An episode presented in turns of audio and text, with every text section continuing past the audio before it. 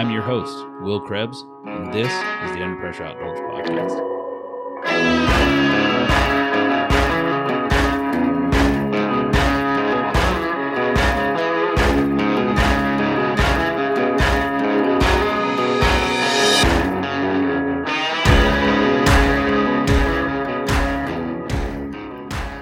Every summer, we see headlines in the news of wildfires burning out west. Whether set ablaze accidentally by irresponsible individuals, the malice hands of an arsonist, or simply by the raw power of Mother Nature, wildfires, wildfires can wreak havoc when left unchecked. Since 2001, an average of 1.6 million acres burns due to wildfires every July in the U.S. Although we tend to focus solely on the negative outcomes from setting our forests ablaze, there is a silver lining. Pyrophytic, I probably mispronounced that, plants among other things, rely on fire and heat created by it in order to survive. The fresh growth of a new forest after a blaze can generally be found teeming with new plant life and animal life. Tonight, we are joined by Dwight Snow, the U.S. Forest Service Assistant Fire Management Officer, to talk specifically about Florida's control burning plan and how it's designed to facilitate growth and longevity in our forest, not death and destruction. So, Dwight, tell us a little bit about yourself and the, your background with the in in the wildfire industry per se or whatever you do. Yeah, well, so I, I started my career back in 1989 with the state of Florida. Uh, back then they were called Florida Division of Forestry, and I did 10 years with the state and uh, was lucky enough to get hired on with the federal government in 1999 off the heels of 98 wildfire season. Uh, we had a bad uh, season that year, and then the uh, federal government was looking for some uh, qualified tractor plow operators, for better words, and that's what I was. So they come knocking on my door, offer me a job, and I accepted the job. Worked for them now, coming up on 23 years. I retire in December, so uh, I'm looking forward to that. But uh, it's been a good career with them. Yeah. Good. But it's just can you can you taste retirement yet? people tell you all the time, you got that look on your face. You know, when you see a federal employee that's smiling, you know, they all have this look on their face that they're knocking on retirement's door. So, yeah, you know, most people don't even know me. They, they can point me out and say, hey, you're about to retire. so you've spent a lot of time around, not necessarily per se Ocala itself, but just around the state of Florida. Uh, the state of Florida and the nation. Yeah, Yeah. we get to travel all over the nation. That's one of the beautiful things about working for the Forest Service is uh, we travel all over. Been just about to every state that has fires in it. Uh, all over from the east to the west, California, Washington, Oregon, all the out west states. Yeah. That's awesome. Are you actively fighting the fires with the other um, people in the force? Early, in US early in my or- career, yeah, I was out, you know, digging line, trenching line, and stuff like that, fighting fires. Now I've worked my way up to a position where I'm in a management position in firefighting activities. So, uh, you know, as you get older, you tend to do that. They kind of push you out to the Yeah. side, push you out to the cattle, and put you in management positions, and that's okay. You know, I've enjoyed that. Uh, I'm a Type One Ops Chief on the uh, Southern Area Blue Team, and I've been a Ops Chief now probably for the about Type One Ops Chief for oh I don't know six seven years. So uh, that's a pretty good deal. I like it. I'm sorry, I should have been more clear in my question. I was asking when the folks with the U.S. Forest Service in Florida are traveling to other states. Are you? Is it because they need manpower over there in general to fire, either fight or manage fires, or is it learning, or what? What causes the travel? A combination of both. Yeah, we travel quite a bit for training and learning. Uh, we send people out as trainees on wildfires, and uh, they'll work under a qualified person to get trained in a certain position. But yeah, we send a lot of folks out west on engine details to staff engines, uh, to staff hand crews, helicopters, you know, all different types of uh, positions that they'll staff. So what exactly does your position entail? Here on the force, as assistant fire management officer, I'm responsible for uh, the wildfire protection of my district. Uh, that means you know coming up with staffing for the day, what, what's appropriate based on the fire behavior that we're going to have that day, and uh, figuring out what we're going to be burning that year. We burn close to thirty-five to forty thousand acres here on the Ocala in a good year, and so it's mine and my counterparts' responsibility to come up with what we're going to be burning. So we do that. We write all of our prescriptions and get everything ready to burn. So what is you said the, the Florida South? What does that en- encompass your area of operation? I'm responsible for on the Ocala National Forest south of Highway 40, we have two assistant fire management officers uh, on the Ocala, myself and John Ramsey. John Ramsey's responsible for everything north of 40. I'm responsible for everything south of 40. He's my counterpart up there. He does the exact same thing up there that I do south of 40. So what, you know, when when you guys aren't going out doing prescribed burns or whatever, what are you guys doing as the USDA Forest Service, you know, in the fire division? What are you guys doing for work when you're not doing prescribed burns? Uh, we're all encompassing. We're working for other departments. Just for instance, uh, the uh, boat ramp up at uh, Alexander Springs Bridge there, we just got through welding all that fencing up around that boat ramp. We're involved in that. We're involved in a lot of uh, wildlife work, you know, doing RCW woodpecker inserts and stuff like that. We do a lot of that. And there's a lot of planning that goes involved in our just day to day jobs for doing wildfires and prescribed burning. Uh, writing burn plans is pretty complex, and we're involved in all that. So just kind of jump in and help everybody out. Yeah, I mean, obviously, there's not a fire every day of the year. We're not burning every day of the year, and we probably have the biggest workforce. So, when there's you know work to be done, you know, we're usually called on to go out and help do the, the work. Well, let's dive into the fire Yeah, aspect of what you got, and let's start off. What is the biggest cause uh, of fire in our forest in Florida? you know, sadly to say, uh, arson and debris burning. Uh, you know, we have a fair amount of knuckleheads out there that are just intentionally setting fires, and uh, they do it for different reasons. Some of them are doing it because they know that clearing the vegetation improves for hunting, and uh, some of them are doing it just to be malice, just to go out there and do it. Uh, and then you have the folks that are leaving their debris piles unattended. Uh, the winds come, pick their debris up, blows it out into the woods, and it starts wildfires. I What- really. uh, wh- what kind of role does does lightning play in in the fires? that get- same thing. Yeah, because I I really thought Florida being the the lightning capital of the world, that your answer would be lightning. Yeah, and you know, lightning does play a major role, but statistically, you know, it's arson and debris burning because that's year round. Our lightning fires are usually seasonal in the spring. Uh, that's when we come into our lightning season, and during that period of time, you know, the majority of the fires that we are going are lightning fires. It's not uncommon for us to have two or three fires in a day, you know, from lightning. So, uh, yeah, lightning is a big part of it. Yeah, you- when you, I guess when you put it that way, it makes a lot more sense that lightning really is only bad during certain times of the year. We get Yeah. into the winter, and I mean, we still get storms. We get the quote unquote what they call cold fronts that come down through Florida, but there's usually not a lot of lightning involved in those. Yeah, and, you know, to, to say that you don't get a lightning fire uh, during the rest of the year is, is not true. You can get them, but it's just not as common as it is Right. in the spring. So, what is the most common time of year for Florida to see forest fires? Uh, you know, I tell people all the time we do fires here in Florida year round. Uh, we just had a fire not but about three weeks ago, uh, and it was a lightning strike.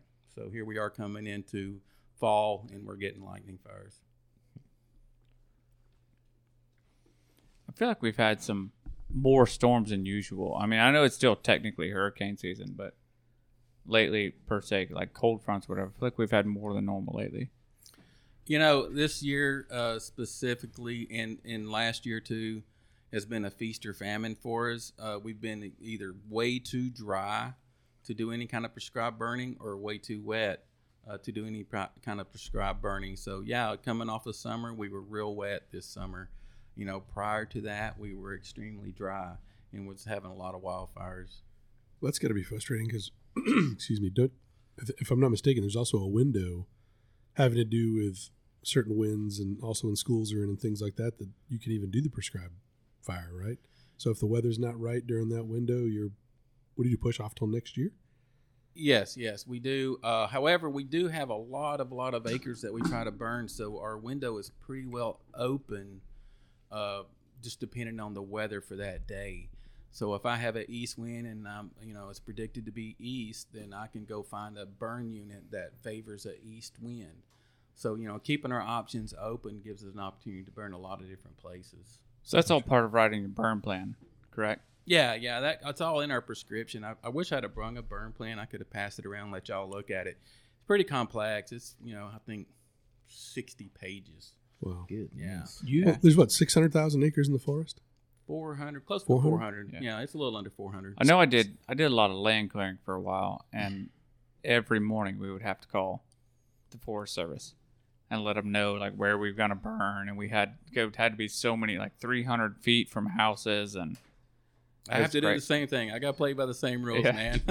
yeah, just you know, I get no exemption on that. You know, I put in for my burn permit, you know, the day before I go out and burn. So yeah, there's no exemption on uh, getting a burn permit.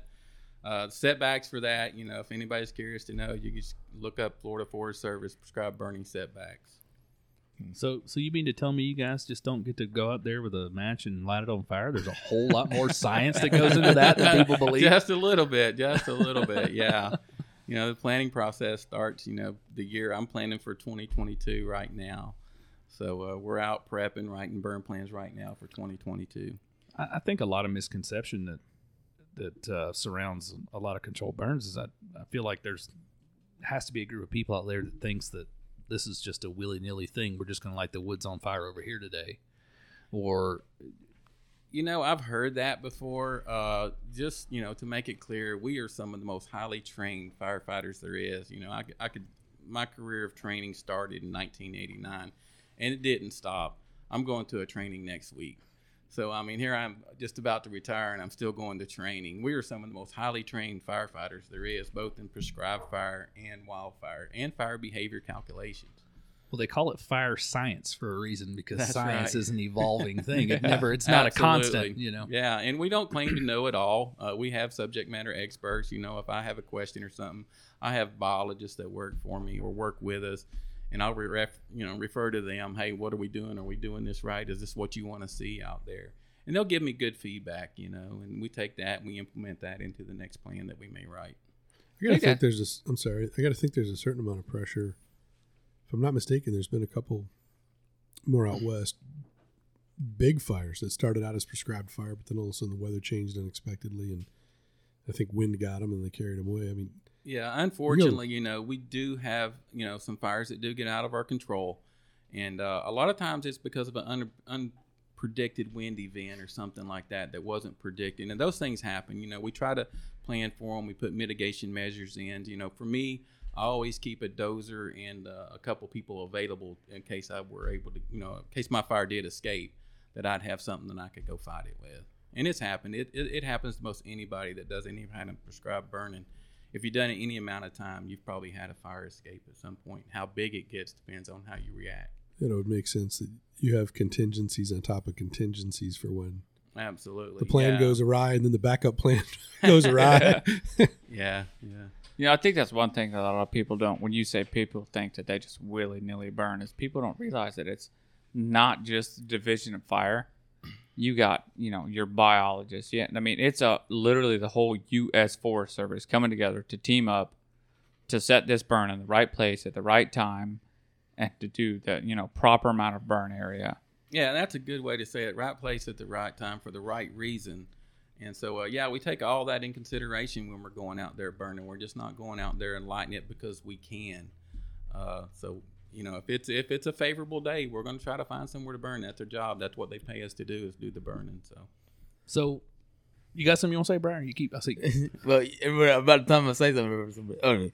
So, how often does a wildfire like help you out? Like you were planning to burn this area, and a fire starts there. Does that ever happen? Yeah, just out of curiosity. and, and you know early on you know wasn't up until the past maybe 15 years we started using those uh, lightning strike fires and started managing them and if they're within a burn unit and we've already got a prescription written for that and we're working within that prescription we'll take it that ignition you know the lightning strike Mhm.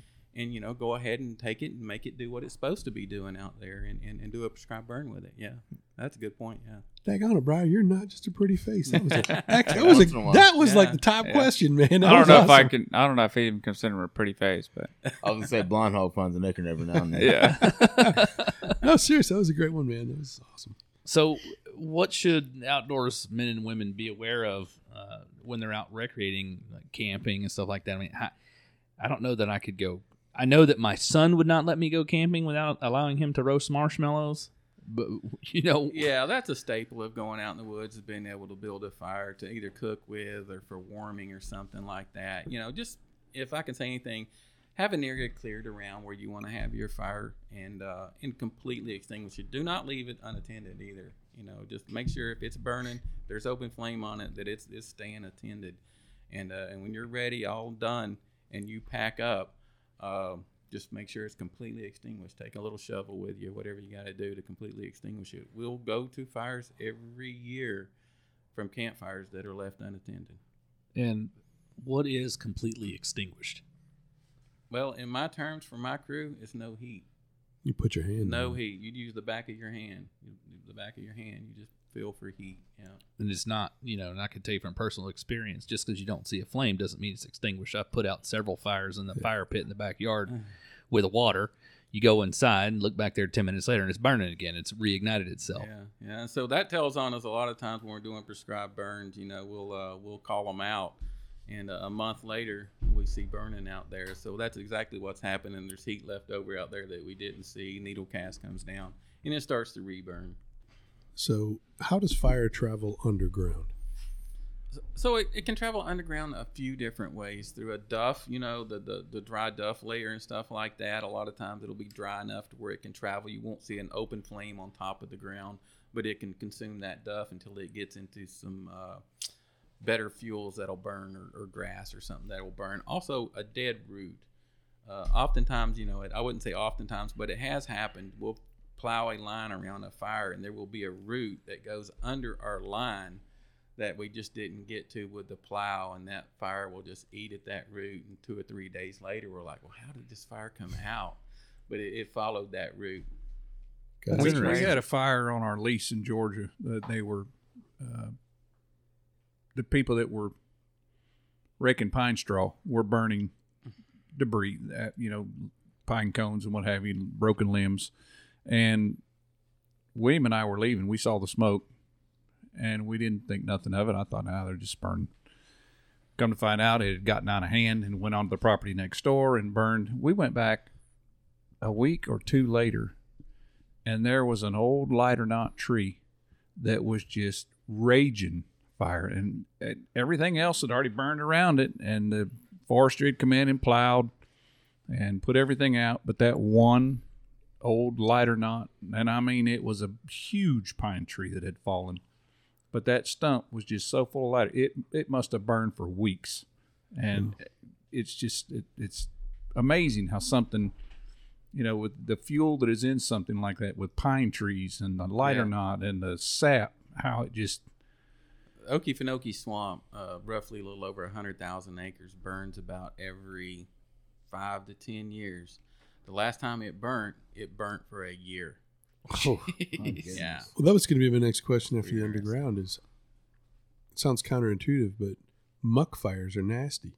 But the whole point is they're muck. How does a muck fire? How does muck burn?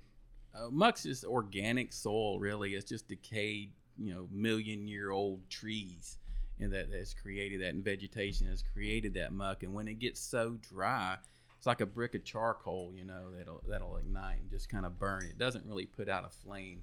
It just you know, Smolders. smolders, sit there and burns, and it is some of the nastiest fire we fight. but fire needs three things to burn. It needs oxygen, it needs fuel, and it needs an ignition.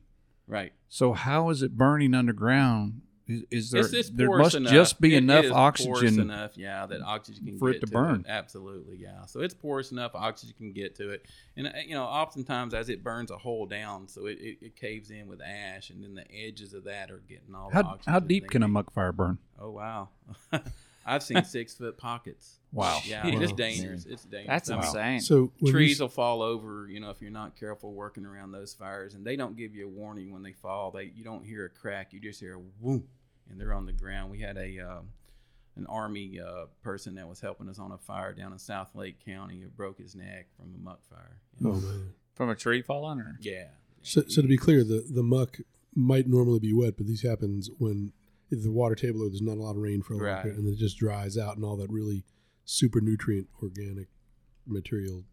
I think you already described it turns into a fuel rich. yeah, yeah, yeah, a fire brick. yeah yeah yeah Yeah, wow, that is nasty. So obviously, when something big fire like that happens, everybody comes together. All the agencies. It's not just national.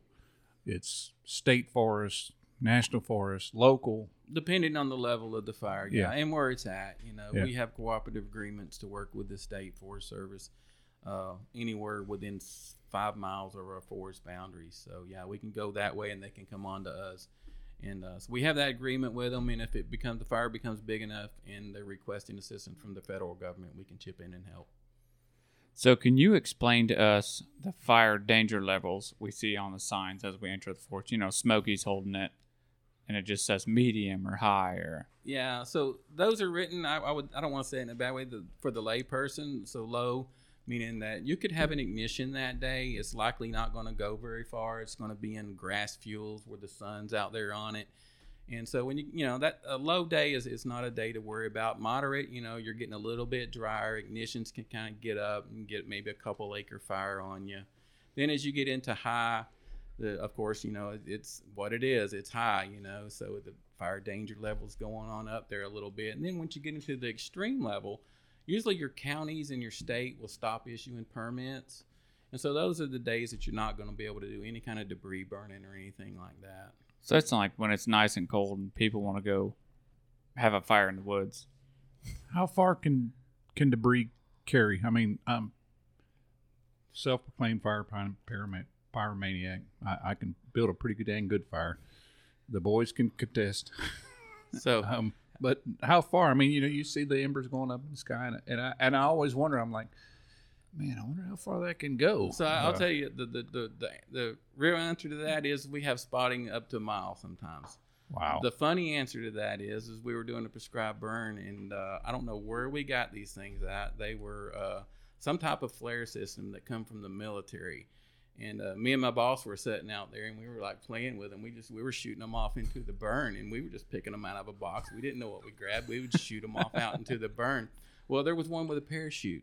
Sounds, like, sounds like they. Uh, and we shot it, and the wind caught it, and there it went to the Oh, other side no. of our line. So yeah, so that those kind can carry you know close distance, but you got to watch out for those. sounds Should you have like told they, that uh, story? Sounds like they gave you. Sounds like they gave you pen flares. Yeah, I couldn't tell you what they were, but yeah, uh, we no longer used them. We gave them to the state. Now there's another story of what they did with it. They they called it the RPG fire. I'd have loved to seen the expression on the face when they let it go, and all of a sudden they realize, uh oh. You know, you looking at him, him looking at you, that look on the face like, coming what have we done?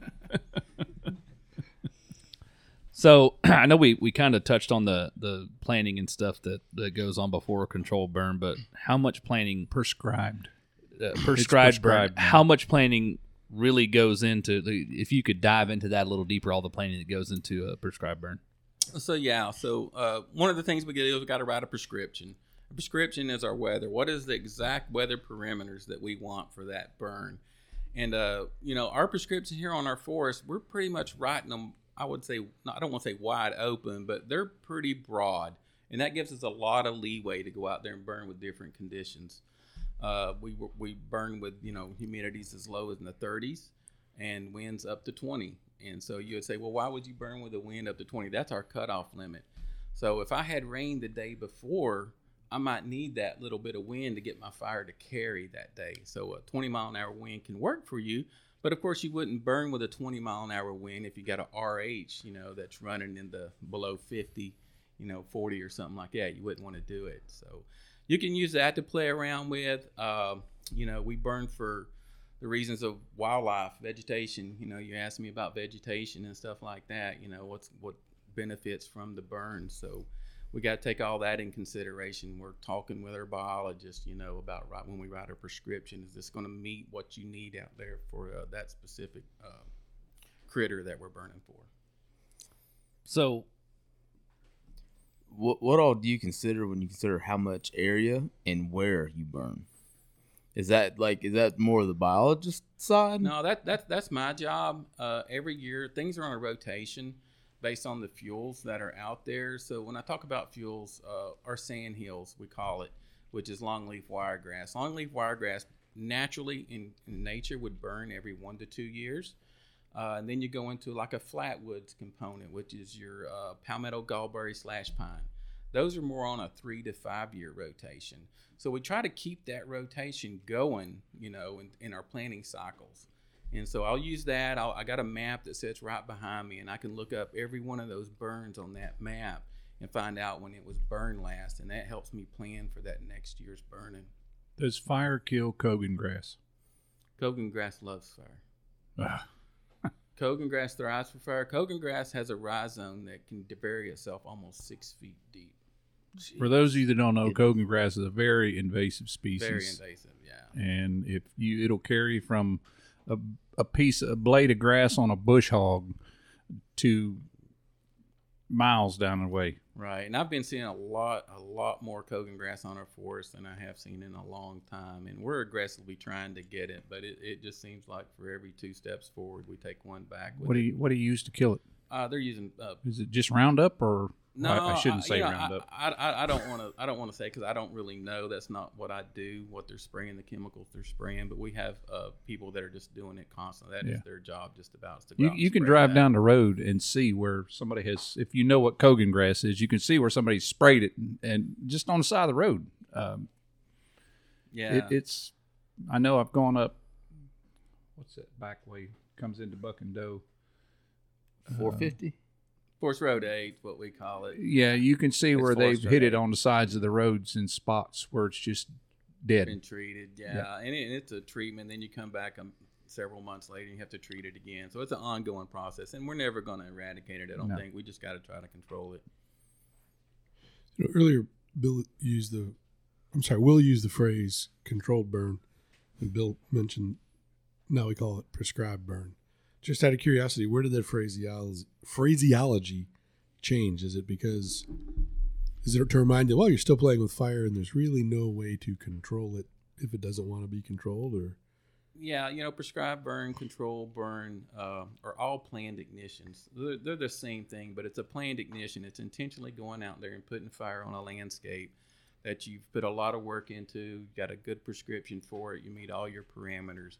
So when, when we're saying control burn, we're saying the same thing as prescribed burn. You know, one, uh, you know, is a, a little bit. There, there's no difference in the two terms really.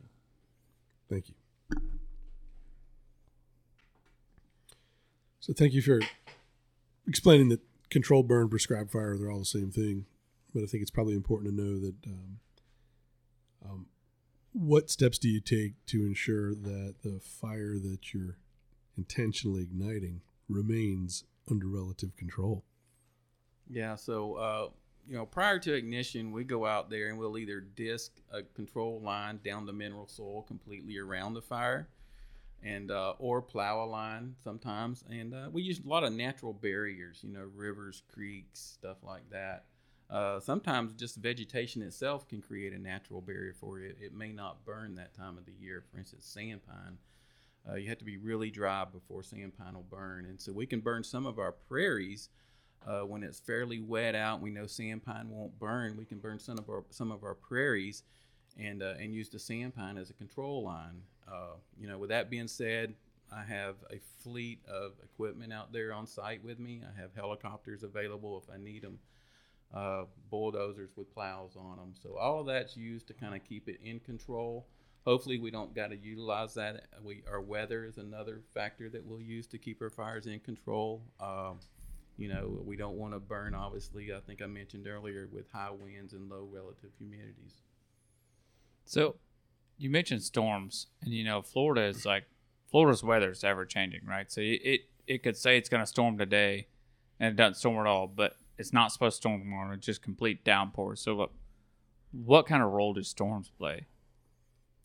Uh, you know, in the springtime, storms are a major role for us because of the lightning that comes from them, and that's a natural occurrence. You know, forever we've had fires on this uh, in Florida because of lightning, and so that has kind of shaped the, the landscape the way it was supposed to look. And then then along comes Smokey Bear, saying, "Put out fires, put out fires, put out fires." So we got into this era to where we wanted to go out and put all wildfires out.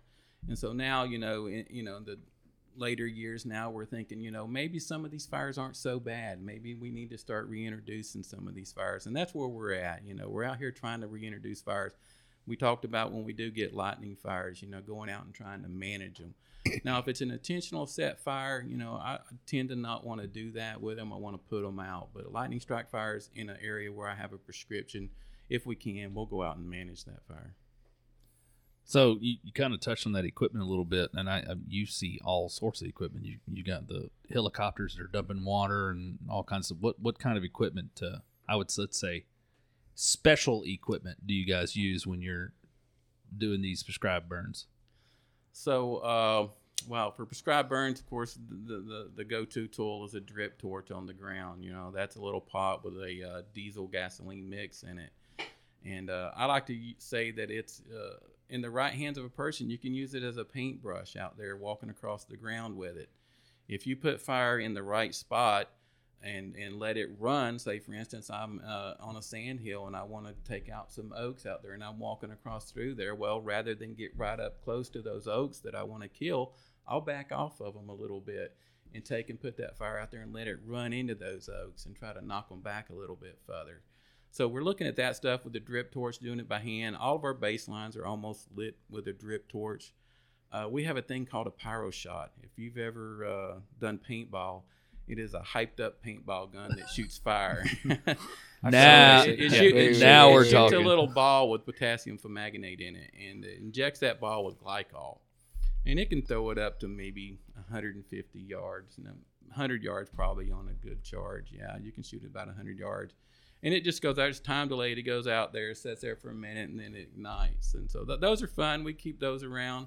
Uh, you know, that's one of our arsenal things that we can use, and then you know, when we get up with the helicopter, we got what we call a PSD machine, which does a lot of the similar uh, things as a pyro shot. It shoots, a, it drops a little ball with potassium permanganate in it and injects it with glycol. And uh, when we're burning big acres, that's the go-to tool. You're not going to walk a thousand acre fire. Uh, I'd kill. Some my crew would quit. They'd, they'd mutiny. a thousand acres, Especially in the Uh, So we'll, we'll get a helicopter up in there. We'll use our uh, drip torch for what we call our baseline. We'll get that lit with our drip torches, and uh, when we feel safe with that, we'll say launch the ship. So- Ship will get up there. We'll talk about what kind of patterns we want to do with it. Uh, that's going based on the fire activity that we're seeing, and and uh, we can change that up. That machine can drop, you know, four high, four low, three high, three low, and that means it's got four chutes on it. It can drop four balls at a time real fast, or we can slow it down. It can drop four balls real slow. So it, it's it's it's an art, you know, and when you learn it and play with it right, you can get the right effects from it. You got that? You got an Amazon link for that flaming paintball gun you're I talking was about? gonna say, Bill, Bill, I can see, Bill's over here twitching, looking Google to get out. Pyro Shot, man. They're made in Georgia. I actually met the people, know the people that make them. That's that's So- a pretty cool piece of equipment you're talking about there. Yeah, that and there's another the Green Dragon. It's similar to that, and it's mounted. It's a mounted one, a fixed one. You can mount it to a UTV, a little bit bigger, a little bit bigger hopper, carries a few more balls in it, and uh, you know, being in a UTV, you could drive down a road and you say you got a canal there and you can't get fire on the other side canal or, or whatever is there that you can't get on the other side of. You just hit a little electric button there and it just It- beats throwing a flaming arrow, shooting a flaming arrow. so you know, old school people, you say flaming arrow. Yeah. You know, um, uh, back Are you in saying the I'm day, old? they, they Are you saying soak- I'm old or what? No, I'm just saying old school, brother. I'm as old as you are.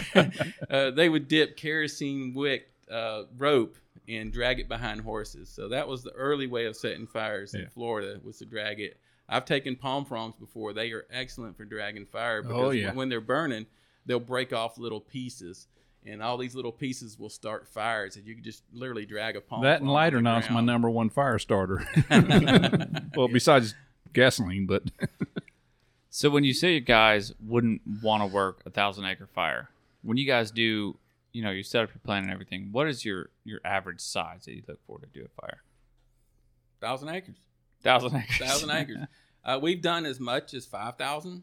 I mean, that's a whopper, man. You you got to have your ducks in a row to take on something like that. You know, our sand hills up here are averaging, you know, anywhere from seven hundred to twelve hundred acres. Uh, and what y'all are probably familiar with what we call the Paisley Woods out there. It's not uncommon for me to do two thousand acres a day out there. Uh, when you get into flatwoods, you got to be a little bit more careful. Your palmetto gallberry, you got to be a little bit more careful. You know, uh, getting big with those. We just did one uh, a couple years ago. Almost five thousand acre flatwoods burn. That that bad boy went, man. It put a column up, and the column collapsed on us. And so when that, what I'm saying is, is it puts all this smoke up in the air and it gets so heavy and it's not moving off, it just comes right straight back down. And when it comes down, it's bringing a lot of wind with it. Oh boy. So we had a couple spot fires get out. We got them real quick, but uh, you got to be careful with it for sure. So I guess that's where the helicopters come into play as well, monitoring how your burn is going. Absolutely, yeah. We'll we'll ask them often. You know, hey, how's our smoke doing? What you know, they'll say, you know, it's shearing off at about two thousand feet. You know, headed out. So uh, smoke management is a big part of managing a prescribed burn. If I can't manage the smoke, I won't light it. Just because I can light it on the ground, uh, and, but I can't manage the smoke, yeah, we're not going to light them. That's, In, that's my biggest worry. environmentally, what do they? What does the environmental people say about the smoke? you know, there's EPA guidelines that we have to follow under the 2.4 and stuff like that, particulate matters, and uh, we have not set off any you know red flags with that, but we do watch uh, every morning. I have to look at their uh, uh, they they send a map out, and I look at that map for their their their uh, what do I want to say their I don't want to say it ain't ozone or something, but anyway, they got a colored map. If their map is in orange or yellow, I have to be careful if my smoke smoke is going to drift over in that area. It's been a pretty slow year this year with, with fires in Florida, anyway. I It know. has, well, yeah. I, I guess probably across earlier the nation. this year I it wasn't. We had a lot of fires earlier this we? year. Yeah, January, February, March. We had quite a few. So changing gears a little bit, what's the necessity? Why are prescribed? Why is prescribed fire a necessity in Florida? And if you can roll into that, is there any place that hasn't adopted that? Is there any? Is there any? Are there any? Well, I'm butchering this question. I'm wondering if there's any states or, or municipalities, whatever, that Yeah. really are, are consciously shying away from prescribed fire. So let me address the first part of that, the necessity to it. So we talked a little bit, you know, fire has been here forever. Native Americans used fire. They understood the importance of fire. When Florida was first settled, read some of the documents, they talked about being able to take wagons across the flatwoods areas here. Well, how can you imagine taking a wagon across that if it hasn't ever had fire across there? You would never be able to do it. And so we weren't fighting fires back then. So how did that look like that? That was all natural occurrence. Fire just got in there, started from a lightning strike, burn up on the hill. And that happened in those areas we talked about every three to five years. So that kept that vegetation down. Uh, the Native Americans knew the importance of prescribed burn. They would burn for insect control. You know, they liked it. They wanted to be able to walk across through that land. They didn't want to struggle, so they they knew how important it was and knew how to use it. Uh, and so the second part of your question is: Has everybody adopted prescribed burning? Uh, they're getting more and more on board with it, but th- the answer to that question is no, they really haven't. Some of the western states struggle with that, and a lot of that's political. You know, a lot of the people that live out there, they don't want to deal with seeing the smoke. They don't want to deal with um, seeing the charred land and stuff like that. So uh, yeah, so that you know, out there it's a little bit we struggle with it. Uh, it's becoming more and more accepted, and I think you're seeing right now in California with some of the bad fires they're having out there that they're realizing that hey, look, we need to start maybe managing this a little bit better than what we are. Well, from what I saw when I was out there, it does appear that they've had some fires that were so hot, and maybe maybe I'm mistaken, but it almost seems like they were so hot that when they ran up the hillside, I mean, big trees are all torched. I mean, it's just totally black, totally dead. And this is, you know, a year, two years after the fire went through. I would assume that that fire burned so hot that it pretty much cooked all the mineral soil off.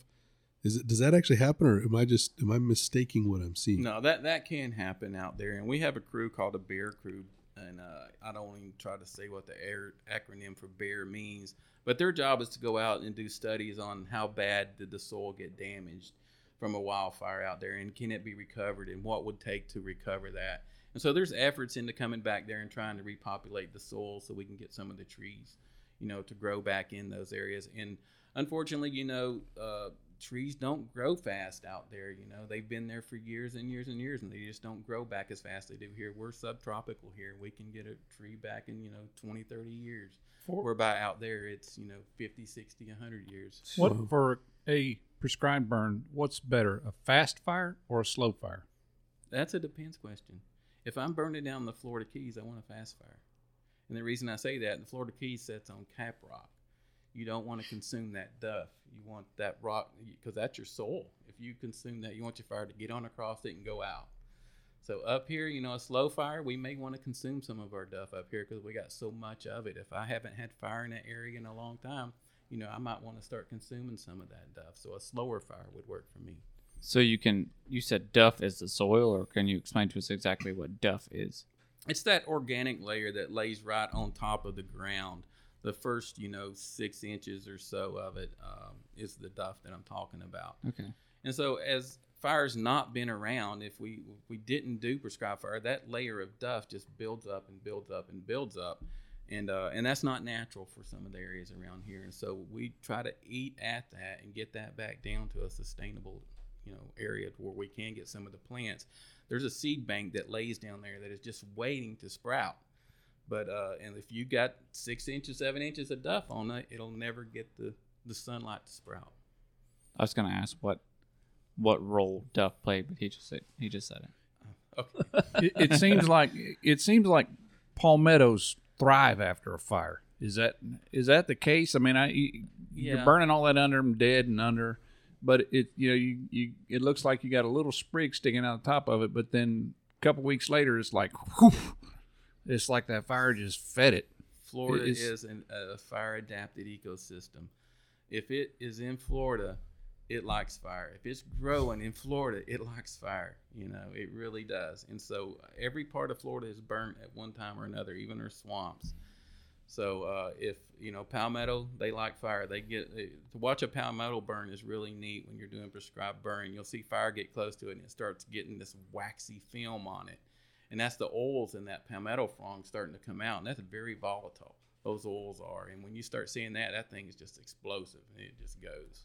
So being on like this subject, what is the biggest benefit to prescribed burn? you know the benefit from prescribed burn that we see most is just the uh, for me in fire let me just speak from a fire aspect is the fuel reduction part i'm getting rid of fuels so that if i do have a wildfire come through there i'll be able to manage that wildfire a lot better uh, the benefit from a biologist would be like wow look you know we've got all this new green vegetation growing up in here we've knocked back some of these oaks so that our rcws can you know have a better habitat to survive in RCW is red cockaded, red cockaded woodpecker, right? Thank you. Yeah, I'm Earlier- sorry. Earlier you mentioned you doing you introducing those. Is that something that the U.S. Forest Service is doing? Are they trying to reintroduce that woodpecker into different parts of Ocala? you know, I am proud to say that the Ocala has finally reached a sustainable population of RCW, red cockaded woodpeckers. We have uh, reintroduced them up until a few years ago, and now we have got enough clusters out there that we are producing RCW, red cockaded woodpeckers. Uh, we were transplanting them down from Tallahassee up on the Apalachicola. We would go up there and get some of their RCWs and bring them down here and introduce them. That's a great story because those things are dependent on the long needle pine, right? Yeah, yeah, they're mostly on what we call our sand hills out there, and so the longleaf wiregrass areas is where you'll find them. Uh, when you're when you're out there in the area, you see a white band around a tree. That's a cavity tree. Uh, it could be a government housing cavity tree, or it could be a natural cavity tree. Government housing means we went out there and, and created a home for them. I saw one the other day, and this is no lie, pecking on a galvanized power pole. that it looked like it had it looked like it had must have been struck by lightning. And there, there was I, I took a picture of it and I zoomed in on it. There was a little hole in the galvanized pole. And that thing I thought how in the heck is he even hanging on there? And there was a little black spot. And when I took the picture and zoomed in there was actually a hole in that galvanized power pole transmission power pole. And I thought what the heck? What is he pecking away hanging on that little Something piece attracted hole? it to that, to that power pole. I couldn't tell you why. Maybe there was an insect in there inside the, the, the pipe. I couldn't tell you, but they're tough. So that yeah, I want to go back. obviously. You mentioned the white band. Is that just U.S. Forest Service, or is that somewhat universal as a management tool? Because we've seen them. We've walked around and I've seen these white banded trees. It's it's it's universal. It's it's mostly the RCWs are occurring here in the southern regions, and so it's it's mostly here in the southern. The white banded trees indicate a cavity tree. Doesn't mean that there's a, a bird in that tree, but it means that tree is uh, either had a cavity in or, or has a ca- you know a, a man-made cavity for better. So how do you guys create these man-made cavities? Uh, that's a job. You got to be certified to do it too, man. So uh, we got these Swedish climbing ladders. We call them. They're just ladders that go straight up. They're real narrow, and uh, you climb up there with a chainsaw. So you got this little box. So the box has a, a cavity and it's pre-made. And uh, you climb up that thing with your chainsaw. You sit up there and you scribe a little hole on the side of that tree, and uh, you go at it with your chainsaw, just boring straight in, and take a chisel and chisel it out and stick your your insert in there and, and pack a bunch of wood putty in it so it don't go nowhere and put a little screen or something on the front of it so that the uh, pileated woodpeckers don't go in there and have their you know way with it and uh, and there you go government housing That's was pretty awesome. neat. That's That that's was worth- definitely something that it, it feels good to hear. It's it's a conservation success story to know now that Ocala has uh, a sustainable population of those once again. Oh, absolutely, yeah. And we're seeing a lot more of those kind of success stories. Uh, we have one of the we have the biggest uh, population of uh, scrub jays anywhere right now, and so uh, management tool for scrub jay. We're just now getting into where we're doing prescribed burning in our uh, sand pine. And uh, and I'm here to tell you, man, that's that's you better have your ducks in a row when you're burning sand pine I, because I heard that they're trying to change the state bird now from the mockingbird to s- several different birds, and one of them is a scrub jay that they're talking about making the state bird instead of the mockingbird. The other is osprey, but um, there's several in the list, but one of them is the scrub jay. I would vote for the scrub jay because Yeah, I I'm- put a lot of time and effort managing scrub jays. So, You get that, the that bird scars. gets my vote. You know, I've, I've spent a lot of sweat. That's a unique bird. Scrub jays. I, Yeah. I'm, I say I'm pushing for the scrub jay too Yep, because so- the, the the scrub jay is that's our bird. That's our bird, man. There's Yep. not a lot of scrubs. So if you think, let's go back three million years ago when Florida was just a little peninsula. Well, the Ocala, the forest, was that peninsula. And so it's built on a sand dune. And so you can imagine all that white, pretty sand out there was once a sand dune. And that's what created that scrub out there. And that's why we have one of the largest continuous scrubs in the world, anywhere in the world out here. And so uh, the little scrub jay bird loves it. He likes it about five foot high. He don't like a lot of real tall scrubs, so we have to manage it. And when we do it, uh, pretty much we're taking all the vegetation out there and burning it to the ground if we can. That's why when I said, you know, you better have your ducks in a row, you better have them in a row because you're burning on a, a really dry day uh, to get the scrub to burn. So when you talk about the scrub, for people that don't know, you know what what makes a scrub a scrub? Uh, it's the top oak that grows out there and with a sandpine overstory on it. And uh, generally, we talked earlier, you know, that I can use sandpine to control fire with. Sometimes it's one of those. It's either feast or famine with it. It'll either burn, or either won't burn, or when it burns, it burns like a scalded dog. I mean, it, it rips. Uh, I can tell you a story of the fastest fire in uh, in America was in the scrub. Was here on the Ocala on this forest in 1935. So yeah, it, the, the scrub's very unique. Uh, I think it was early early settlers, you know, the the desolate area that nobody wanted to settle it. You couldn't farm it, you couldn't do nothing with it. But uh, I, I think it's neat. Why? Why did they? And you may not know this. Why do they replant with with sand pines? I mean, they look. There, there's nothing straight about them. It doesn't look like a good piece of wood that you could do anything with. But they continue. They, they cut them and they track over them with choppers. Yeah. And Yeah. is it because they're easy to plant? No, no, no, no. It, it's because it's native. It's what belongs there. It, it- it's the species that belongs there, and it, it does have some value. Uh, we sell constantly for uh, pulpwood. Okay. Know? So all the pulpwood that you get from this region probably come from uh, the Ocala National Forest. We sell a tremendous lot of sandpine. You know, it's neat to hear you chat about the scrub. we had um, Carrie Sekarak in here. It was it was great to hear somebody speak so passionately about the scrub because a lot of us or a lot of people when they're out there, they're driving through the forest. They like you know the big piney areas and they like the springs, and you get out there in the scrub, especially if it's June, and you're like, oh, but Yeah. you know it is and it's and i was trying to explain to my wife that once you learn the story of the scrub and you're out there you see it for the beauty that it is because you're not going to find it anywhere else No, it, it grows very few other places here in Florida, you know. Uh, so we're very fortunate to have that out here, and you know, and I've grown to love it. I really Yeah. have. You know, you can go out there and uh, get your Ocala pinstripes going on for better work. I was gonna say it's thick. You know, it's thick. You're gonna scrape your vehicle Oh, driving yeah. it. You know, for sure. I never heard him called that. I, I was going to say, I, uh, I, I can I can relate. if you uh, if you ever wondered what what a scrub oak is, it's the one that's going "Ee" down the side of your truck when you're driving through Ocala. there you go. So my first experience burning the scrub was on the bombing range, and uh, it was it's called stand replacement burning, and we were burning immature sand pine. And uh, I was equipment operator back then, and my boss was telling me, he said, "Hey, I, you know, when we light this line, I, I don't want you to let this fire get out of my get out of control. I want you to, to get on it." And I'm looking at when he lit that line, I'm saying, "What do you mean when it gets out? I'm no, not if. I'm like when it gets out of control because it was those flames went from zero to 60 feet at the blink of an eye, and it stayed in control. Did exactly what it was supposed to, but it was impressive. I mean, it's it's it takes the trees out. That's the intent of it. You want to kill all the vegetation to get it down to uh, what the scrub jay like. Plan the work and work the plan. There you go. Do you think that was his way of saying "Welcome to Ocala"? He, Yeah. he knew what that was going to do. He knew the visual impact. I hear you. Yeah. So, so how often y'all get to burn on the bombing range, considering UXO and or people that don't know what UXO is, unexploded ordnance? Uh, so we have prescriptions for the bombing range, and, and sandpine generally burns anywhere from 10 to 15 years on a return interval.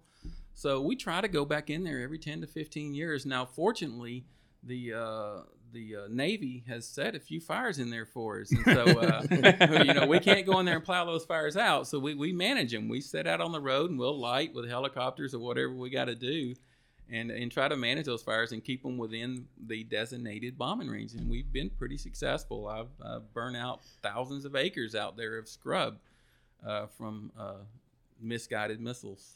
yeah, I've, I've Well, seen. there was uh, a misguided plane not too many years ago that didn't one crash not too far across from we- Silver Glen, had a, entrance uh, to Silver mis- Glen. They, the, well, the Navy had a mishap up there. I know them very well. I've seen quite a few pretty good, pretty good, dang good fires set on set from tracer rounds and grenades and everything else Yeah. on, on military ranges. Yeah. Uh, I, I've You've had been up uh, to Stark. I think they do that up Stark with tracer rounds. I, I've had the have had the pleasure of being handled the uh, handed the broom handle with a piece of looks like a piece of carpet on the end. Go put it out. Yeah. Put it out before it gets out of yeah the flapper. flapper. I've never used one of those tools. People ask me what's my favorite hand tool. I tell them a tractor plow. I'm not going to get a shovel. Yeah, when you're the low man on the totem pole in the army, you get what they give you. and that's Yeah, the flapper. brother. I hear you. Here's a push mower. yeah. and it don't even have a motor on it. It's one of them old ones where you, you got to push it. The To blade get blade spin. turn? Yeah. Oh, no. you guys, Rail I tell you, man.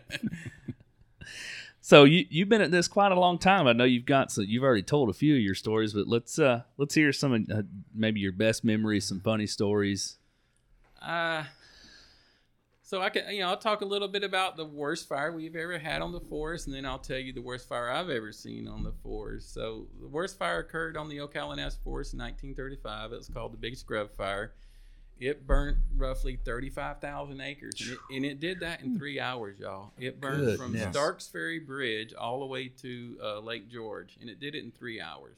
Now, 35,000 acres sounds a lot, but how many acres are in the Ocala National Forest? Uh, a little under 4,000, 400. 400,000. But when you- when you get a fire like that, a wind-driven fire, it, it's not going to grow to the side. It's going to shoot off like a cigar. It's just going to be a long, straight beeline fire. And then once it hit the lake, then the flanks started growing, and that was the most growth of that fire. So it, I think it was like 15. It took it 15,000 acres to go from Stark to Lake George, and then the rest of the growth come from the flanks. So you know that's the fastest moving fire in America history. I, it may be broke now. I, I can't tell you, but you know the Ocala had that record for many years and still may have it. I don't know. So uh, I can tell you this: I've had the pleasure of seeing what I think was the second fastest moving fire on the Ocala. Uh, it was happened on a Saturday. You know, back up one day. Friday, we're doing a prescribed burn uh, over by Thompson Pond and I had my crew come in Saturday. I said, "Look, we're going to come in. We're going to go mop up on our prescribed burn, make sure it's all in check." We were out there doing that, and all of a sudden the winds come in. The winds were howling, and that's the same time the rainbows thought they were going to burn their garbage. And so they were up there burning some garbage at Hopkins Prairie, and it got out on them.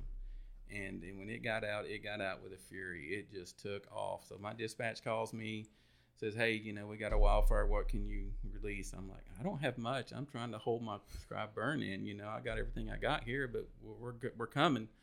So I got two tractor plow units, and I'm in tow headed to this fire, and I'm all the way down in Altoona, going north on 19. As soon as I hit 19, this fire was in Salt Springs. I could see the smoke just just a getting it, and so uh, immediately we started ordering resources. Unfortunately, that fire it, it was only 2,000 acres. It was another one of those. It just ran into the lake, and if it had not been for the lake, it would have been the ocean. Uh, there was no catching that fire. Uh, we use things by chains an hour. A chain is 66 feet.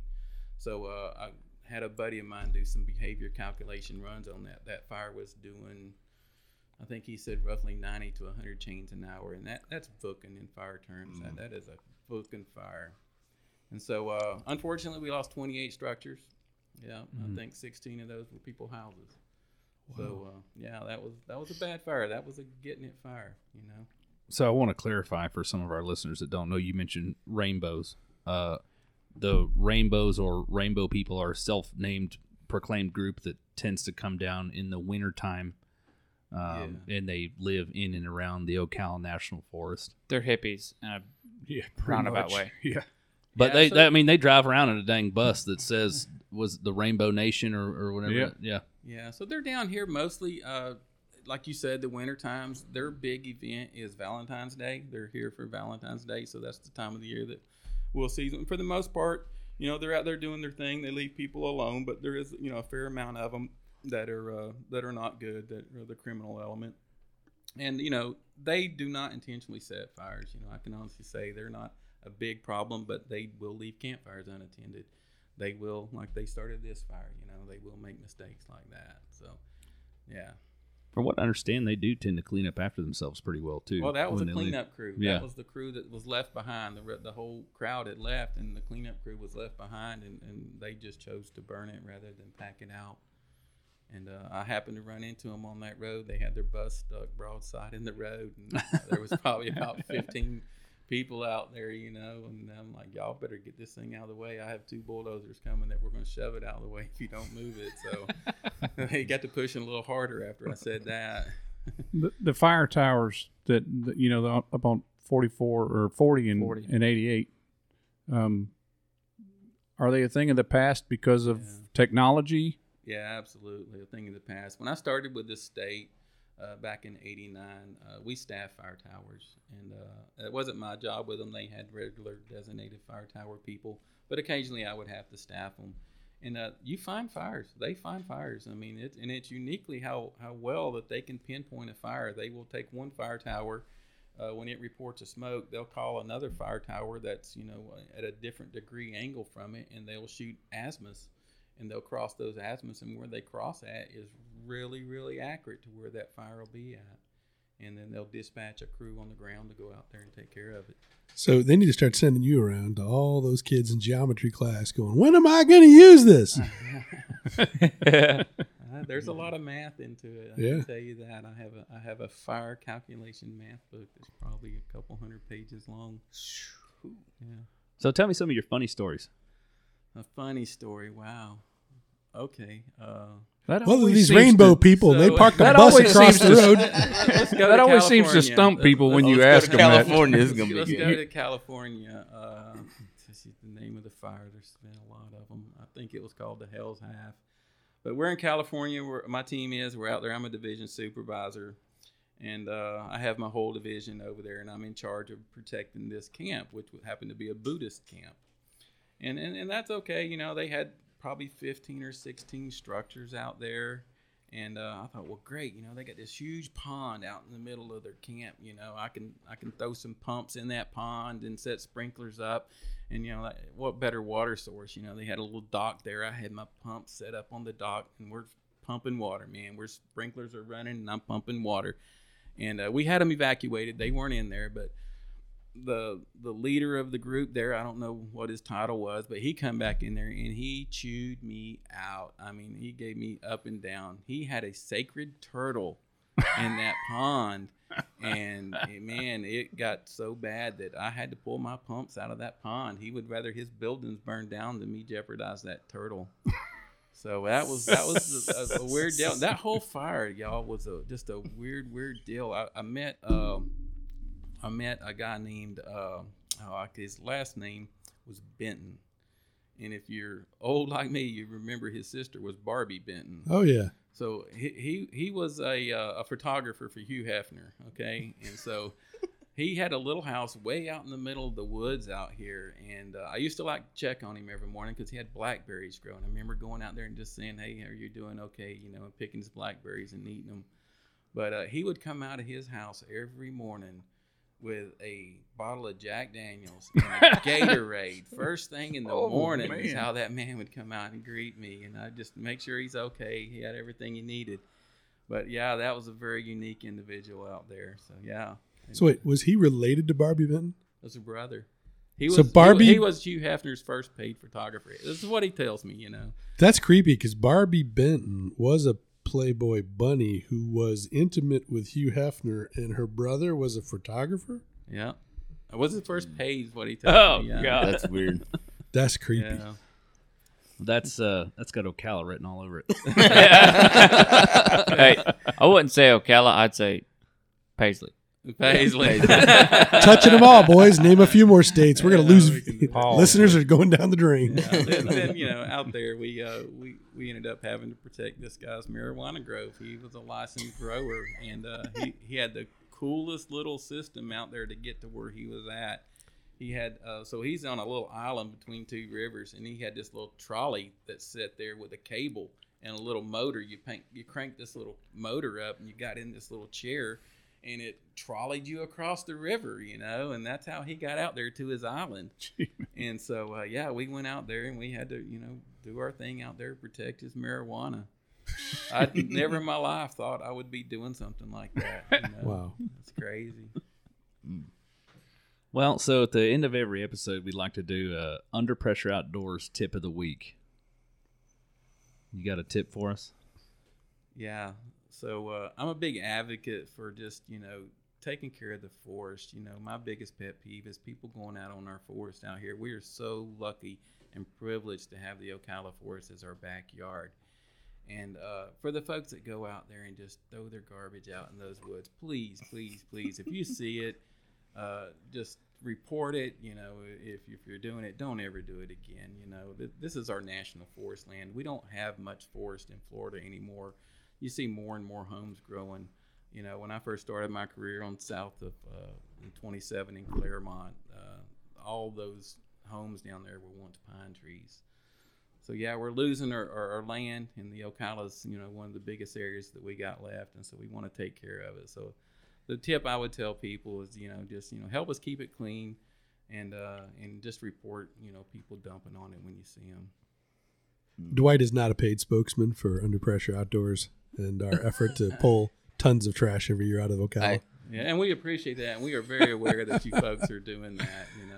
Those Man. folks did get me some a nice set of First Lite clothes. Just saying. I'd say we we won Gobblers and Garbage last year strictly on garbage pulled out of the Ocala National Forest. But man, I would challenge everybody out there to make us lose or make us search Yeah. somewhere else in I Ocala. would Yeah. agree You know? to that. Thank you. Yeah. Yeah, yeah, absolutely. You got an answer as to why, when you go out there and you're pulling beer bottles, why there's more Bud Light bottles in the forest than I all think the rest of beer combined? problem. I think it's a culture. I, I, I think you know the people seeing their parents do it, and then they just grew up, and that's how they did it. They just leave their garbage, you know. So somehow we got to turn that curve. You know, we just got to, you know, you used to see uh, the commercials with that Native American, you know, that Yeah. uh, was out there, you know, doing the commercials saying, "Please don't litter in our forest." So we need to start getting that word back out there like we used to. That's funny. We we I mentioned that months ago on another podcast that as a little kid we used to. And are you you're mm. fifty ish, right? Yeah, yeah, fifty-ish. Fifty-ish. Yeah. so but that was a big thing and like so that's how we just grew up there was there was no way in god's green earth i would ever think about just taking a beer bottle and pitching it out the window right because it kind of like in that that crying indian isn't is it's etched indelibly into my soul. You know. Yeah, and if you grew up watching those uh, those commercials, you know, you that was that was the way it was. You know, you knew that and you respected that. But I think we've got away from that from whatever reason. So yeah, So I'm gonna go ahead and say we talked about it a little bit earlier, but as you're going into the forest, almost every road, I would say probably every road, as soon as you enter the forest and throughout the forest at each station, you're gonna see a big Smokey Bear, right? And if you look at that Smokey Bear, it's gonna tell you what your fire, what like your fire uh, liability is. Am I correct? right. Your fire danger. Yeah, your fire danger. And if it's low, like Dwight said, no matter when you burn a fire, try and rake you out a big area around it. But if it's as it gets higher, you watch that and you don't if it gets too high, don't go and burn yourself a fire. Absolutely, absolutely. Just use your good common sense. You know, if you're walking out in the woods and the brush under your feet is crunching, it's dry. Deer moss is a good indicator for me. If deer moss crunches, it's dry. And so, uh, always, always just rake that perimeter around your ring of fire there. You know, and uh, and just watch your weather. You know, the, the weather's the biggest influence on fire. So if you're you're saying rake a ring, I mean, what do you how big of a ring would you suggest people rake? You know, if you can do five feet, try to do five feet. You know, that would be ideal. You know, try to get it to mineral soil five feet around where you want to have your fire. And uh, if you can, you know, put rock around. Of course, we don't have the pleasure of having rock here, but however, somehow I've seen rock rings on this forest. I mean, mostly center blocks, but Manufacturer there, yeah, yeah. And and if you're in a campground, always use the fire rings that are provided. Don't, don't build a fire outside the fire rings that are provided.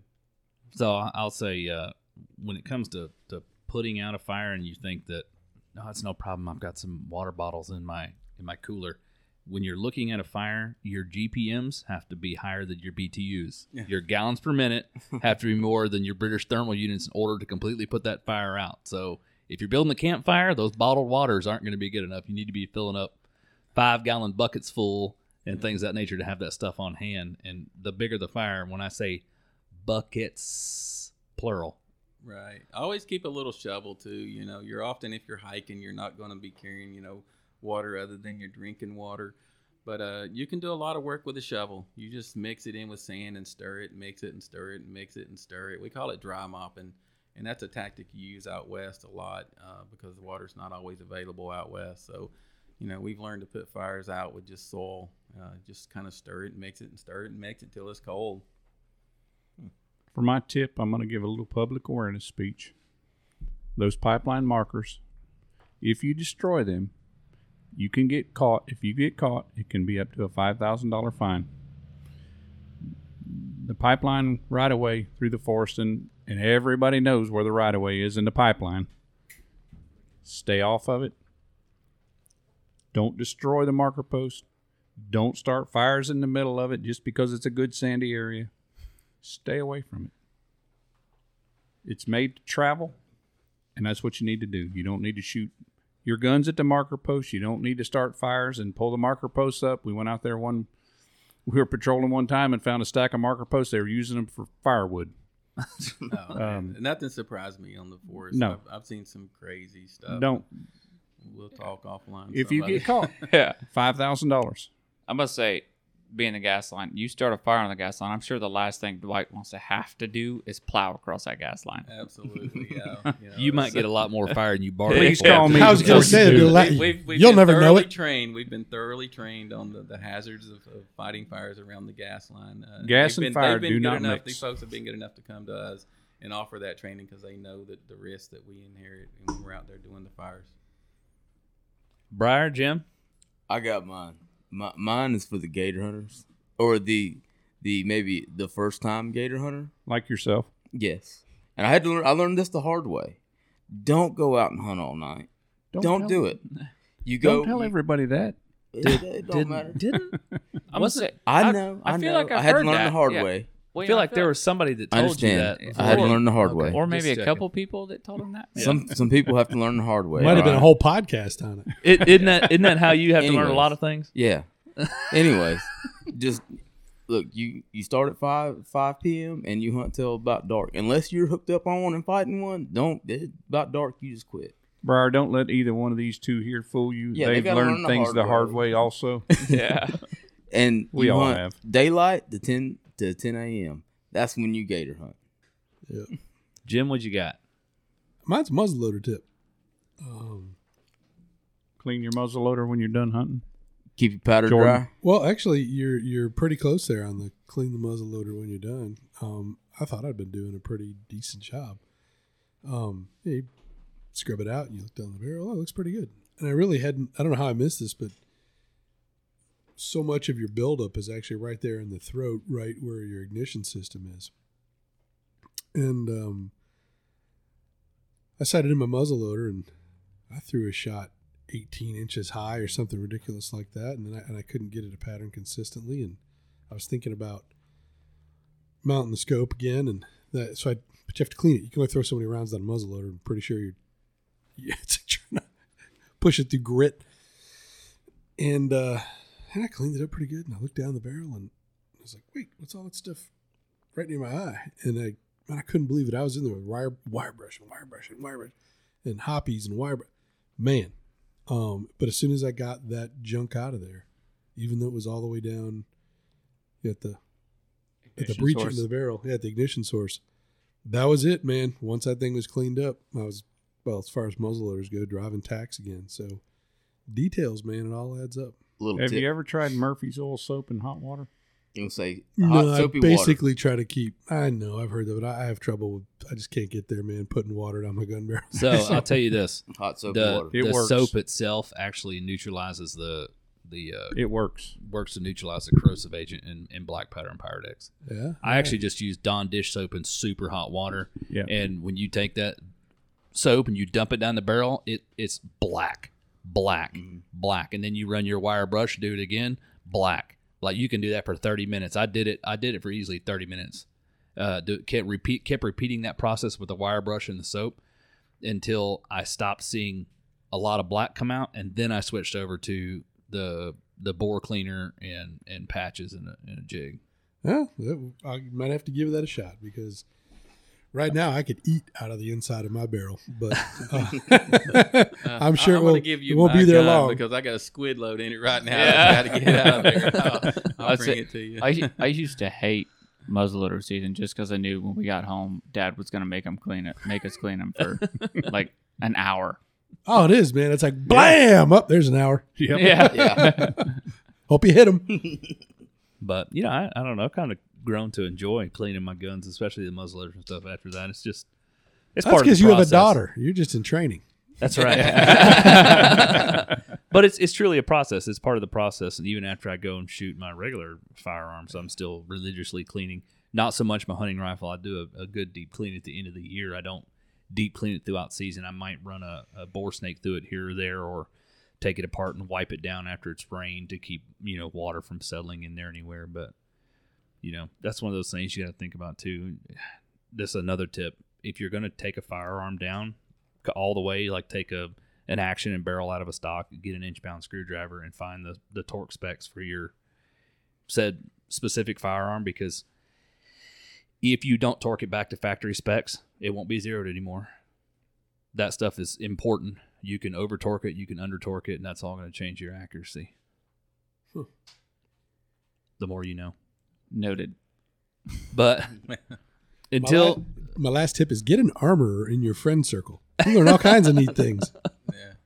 So, man, we've got some sweet events coming up. We got the the small game hunts coming up, but the big thing right now is there are only four spots left for the 50 mile Suwannee trip in May. Correct, Jim? Yeah, we've got Travis needs to get on So that. we've got. Try to make this brief. Most of the nights that we are on the Suwannee, we'll be staying in screened in enclosures um, at at camps, and those are free. But there is one evening where we'll be stopping at uh, Lafayette Blue Springs State Park. Beautiful facilities, but you're either sleeping in the mud or you get a cabin. So we've we've now got two full cabins, and the last cabin only has four spots in it. Um, and we don't know if we're we don't think we're going to be able to get another one. We're lucky to get the three that we've got. So hopefully, once those are sold out, uh, we'll still have folks going, but they're going to need hammocks and they're going to need tents or they're going to sleep under the stars. I love sleeping under the stars, but not if it rains. So here's the sweet thing: if you want the cabin, if you want to get on the cabin, one of those last four spots, it's fifty bucks. If you don't, and you don't, you, you're like, man, fifty miles is a long ways. You can meet us on Friday and do thirty, and that then you're only paying the fee for the outfitter to bring us back to our vehicles at the very end, or bring you back to your vehicle at the very end. So you'll be able to meet us at a rendezvous point on Friday. We're going to start for the fifty mile trip. We'll start on Wednesday, correct? I think it's 35 actually.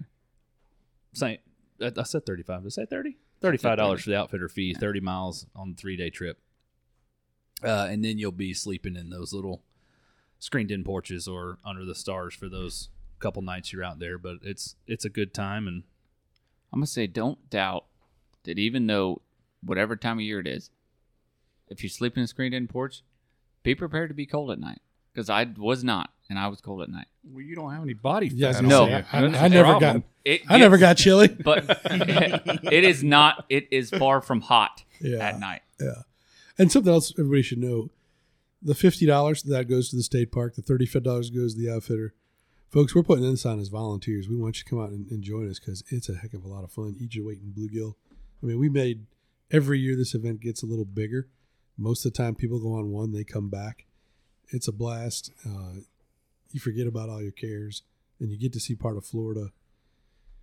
You, know, you get all kinds. You get some modern Florida, you get some antebellum Florida, and then you get some Florida that probably hasn't changed the way it looked in hundreds of years. So it's a great time. It, you have Swimming. almost zero cell phone signal the whole entire time. swim in the Suwannee River and just paddle and float and fish and enjoy the fellowship of other great outdoorsmen and women. And it's just it it's be a good good thing for your sanity, if nothing else. Your soul, yeah.